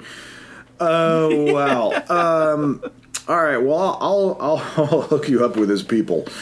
Um, All right, good. This is a stick up! Anybody moves and the dead mate! The fir- the first step, Mel, is that you're not allowed to have a phone or really anything else. You're not allowed to have a phone, a car, or a wife. Yeah, you can't have a phone, a car, a wife. You should definitely stay away from a wife. You're not gonna have Yeah, we're gonna get you a very any contact with We're gonna get you a very expensive real doll, and uh, and uh, Who knows? You might you might even fall in love with it. We could make a movie. Yeah, we'll get you an artificial intelligence for your Alexa that'll do that'll order order all of the carrot smoothies for you and turn the hot tub Jokes on. on you. I already am in love with Alexa. Apparently, there's a big prob. I don't know if it's a problem. There's a big phenomenon of that going on during the pandemic. Of Of course. of, of people falling in love with their Siris and Alexas and things. I know that's because all these fucking idiots haven't been crazy before. It's, uh, you, you've never fallen in love with a fucking robot before. Are you? What are you like five? Uh, well, now I'm turning the I'm now I'm turning the binoculars uh, on myself and going, have I fallen in love with a robot? No, I didn't have an intimate relationship with Teddy Ruxpin. I'm trying What to about I'm trying to think of what of what Coffee stained Teela. Uh, I mean, Or that's was just, that more that's just kind- a trauma? That's just a. I mean, I think that that was just a a. I now have to fucking explain that on the show. Well, she that's not a robot either. It you know that's just yeah that's just um a what is it a totem. It you know like Yeah, Teela didn't the, my Teela action figure didn't have like a personality more so than any of the other than most of the other like uh, Masters of the Universe characters. I mean she was she was prominent because there were so few female characters at that point until She-Ra broke. And like the She-Ra characters, that I mean, th- because there wasn't as much content about them, they were a little bit I don't know. There just wasn't the juice there with Evil-Lyn and and and Teela and the sorceress. Um, uh, but I- to I I'm, I can't say that I have had a. I'm I'm gonna I'm gonna recall something after this episode and be like, oh no, I totally had a weird relationship with I don't know what the fuck you know some game on my Commodore 64 or something. Kate, you're not wearing a bustle. How dude? Yeah, well, I'll I'll tell you. I'll I'll completely tell you. I'll straight up tell the world too. Um, in San Andreas, you can have girlfriends. Uh-huh. There's this one girlfriend in the San Francisco type place parody named Michelle, and Michelle is this relaxed hippie chick, and she is so awesome. Uh-huh. And and um, if she likes you good well enough, she'll let you uh, take her monster truck out, and you can impress her by crushing shit with the monster truck. Uh-huh. And, like I fell in love with that for a long time, and for a long time, it was date night with Michelle. So. All these people falling in love with Alexa, like get your shit together. Uh huh. Get get a girl that can crush tru- c- crush cars with you in her monster truck Uh, fair instead enough. of just play your favorite songs. Fair enough. All right. Yeah, I have not played. I stopped at like G, I tr- the I hated GTA 4 so much that I I I knew that San Andreas was good, but I did not. I just didn't hop on that wagon. Did you notice anything weird a minute ago? I should now that it would cost me like f- two two fifty to buy, but um, I just never got on San Andreas. I'm trying to think of of of um, non-human characters that I've had romantic feelings for, and I I maybe it's ironic that I don't have that, but I probably do and just don't recall. Have you? Yeah, you have to. I I almost certainly must have. It's just my Swiss cheese Yeah. of a memory is making it seem as if I haven't to me. So I'm I'm going to say we're going to have to loop back to that concept at another time. When I, Yeah, we are gonna have to loop back because uh, I only really remember Michelle while I'm thinking about it because there had to have been dozens of others. Yeah. Have you? this is uh, this is old news, having happened just this January. But have you heard about CD Projekt Red uh, would like to stop you to, to- like to like you to stop having sex with Keanu Reeves, please? Have you heard about this problem? Yes, of course I have. So for the so for the edification of the audience, um, yeah. CD Projekt Red is the the company that has created the Cyberpunk game, and uh, because it is because so many of the characters are fuckable. Um, if you just combine that with it being uh, the game being moddable enough that you can take you can get the code for the Keanu Reeves skin and put it on one of the fuckable sex worker characters, and now you're now Keanu Reeves is fuckable, and apparently a lot of people are doing it. Um, I, I have not, I have not. This may surprise people. Delved much farther into this concept, but they they they would please like you to stop putting the Keanu skin on the uh, fuckable characters that live inside Yeah. of their their game that is totally cracked and completely moddable. He was afraid there was something wrong with him, you know? I don't know what the fuck you thought was going to happen, CD Projekt Red. like, well, it's supposed to be moddable too. yeah, that's the thing. It's not just that it's it's broken. It's that like this was even if you made this perfectly, you should have seen this, coming. Um, and I'm wondering if they actually give a shit or whether they just have to say that to get his PR team to get off of their balls. They probably have to say that. Keanu Reeves probably asked in the nicest way. Yeah. For people, and and like he's not gonna tell people himself because he's so fucking nice. Like he was a pervert or something. Yeah. And um another thing is that's why that that specifically is the reason why a lot of actors just won't do video games anymore. Well, Because, like, yeah. I don't I don't want to be a fuck doll. yeah, well, unfortunately, we're about um, two steps away from the everyone as a fuck doll, fuck doll avatar like reality because of deep faking. Like it's good. It's a in in in geologic time. It's going to be about half an hour from right now. Uh, time of recording is like everybody is basically going to be turned going to be turned into a uh, uh, a three D nonstop fuck avatar. I told him that's what little dudes do. Thanks to thanks to you know like Russia and virtual reality. like, sorry, China's turned all of all of everyone with a uh, valid um, federal license in the United States into a fuck doll avatar. yeah, well, like I say, when the going get tough, then I go and work on my Anna Kendrick android. Oh, no, she's so tiny. We've all done it. She's such a tiny person with a massive jaw and shoulders. She's really got a. People laugh at that like it's a joke. She's really, I, you know, it doesn't have to be a joke. doesn't have to be a joke to laugh at it. Just as lots of lots of things that are not jokes, but they are funny. That made him happy. But um also I wanted to do like a crunch time for them, but there isn't one because like um either either there's a bunch of monsters for this monster or it's like really vague and pushing it and it doesn't sell it. Like um so that's the crunch time for I it, see. and there is no magic card. Right. Well, that's fine. We're, we're just having a we're having a very cinematic episode. It happens. Haven't you had enough? Both of you. My God, can't you see it's all over? Your bloody egos don't matter anymore. We're dead.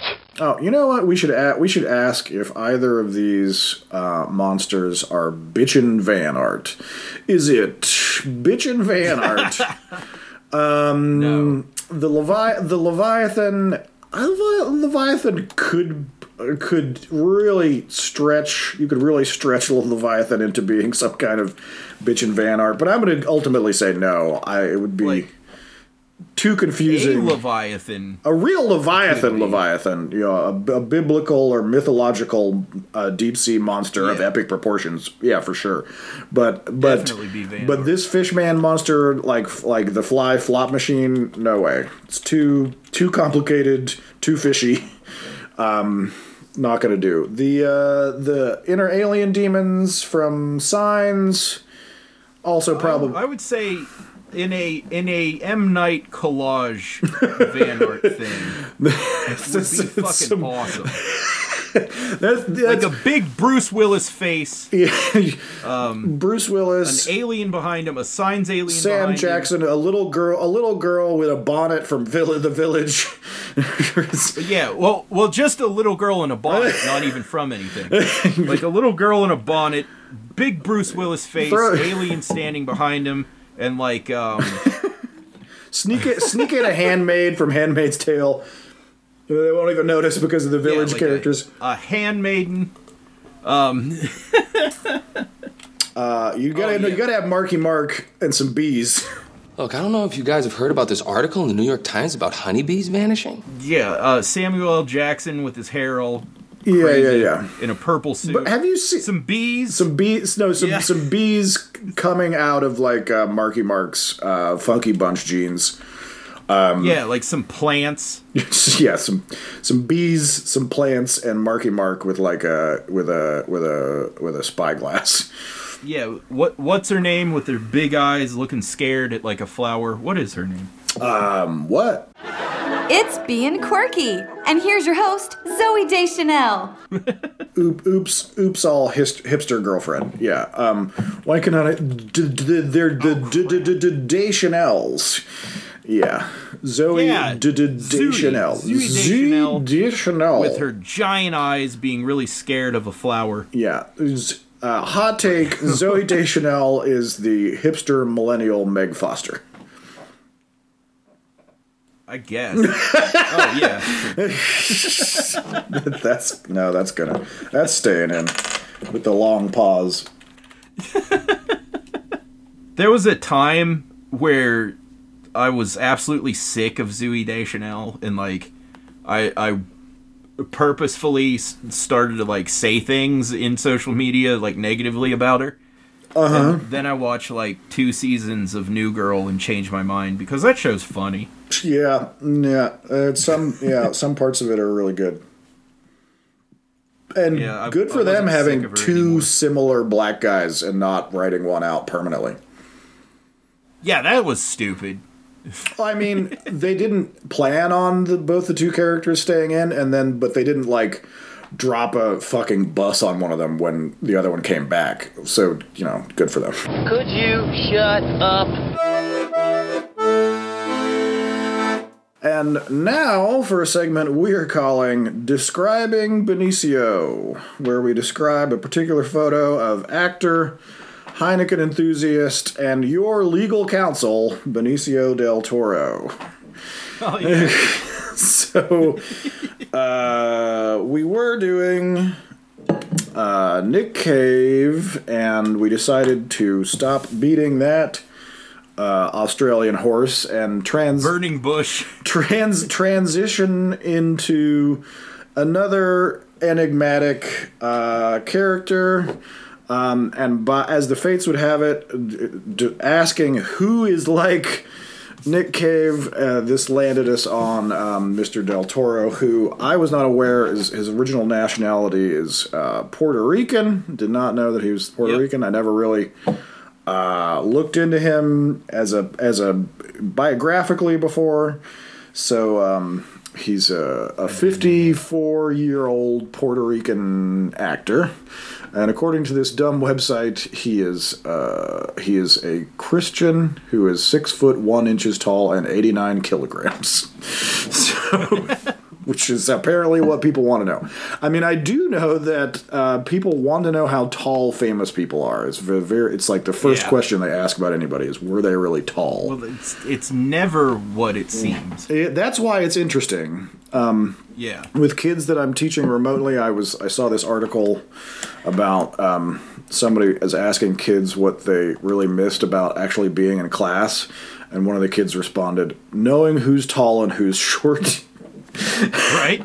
and I found that to be a really hilarious like reality with with kids is they don't they don't care about anything Yeah. super serious. That's what that's what I'd say. You, do you know how tall Prince was? Uh, very small.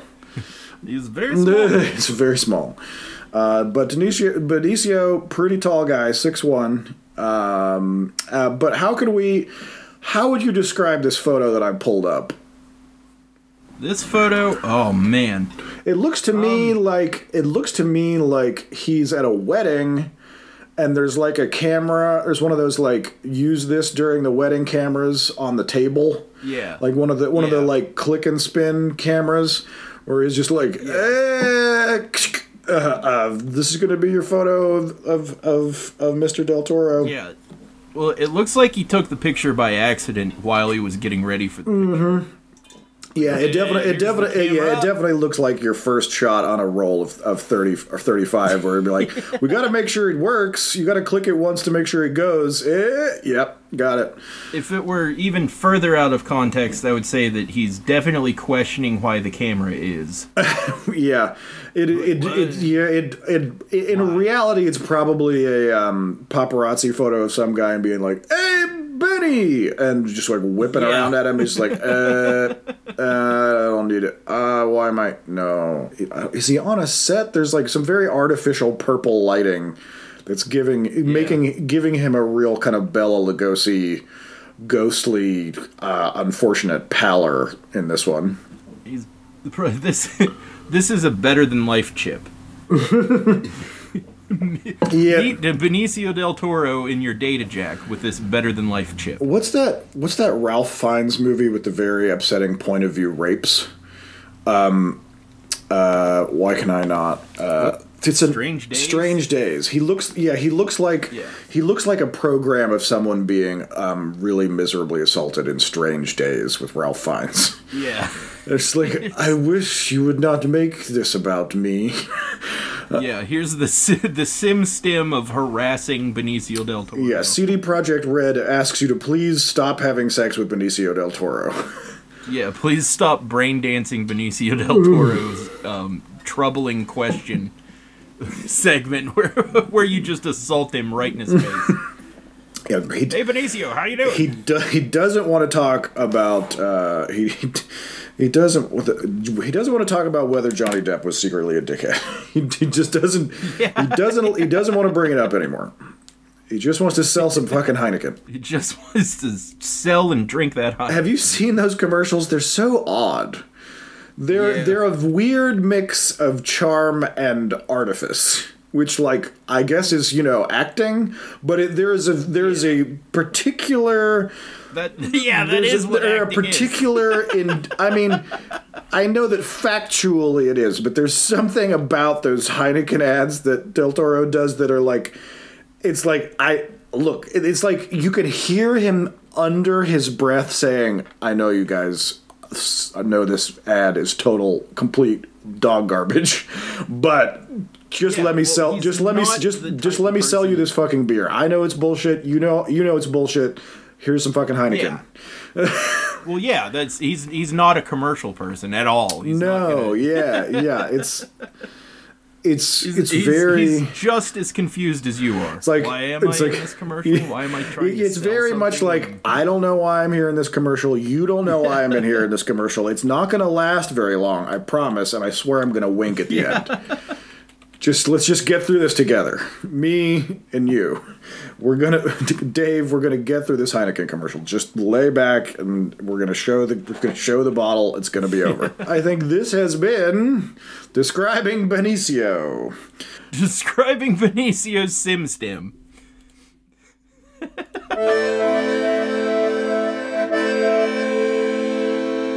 Thank you for coming into the Monster Shop and having a look around. We enjoyed your presence and look forward to your attendance next time. This has been Gavin. And this has been Hess. And we've been Oops All Monsters. And that brings us to the end of our time with you, dear reader, until we deliver you another batch of beasts, bullywugs, and bowls of flesh eating dessert fluff.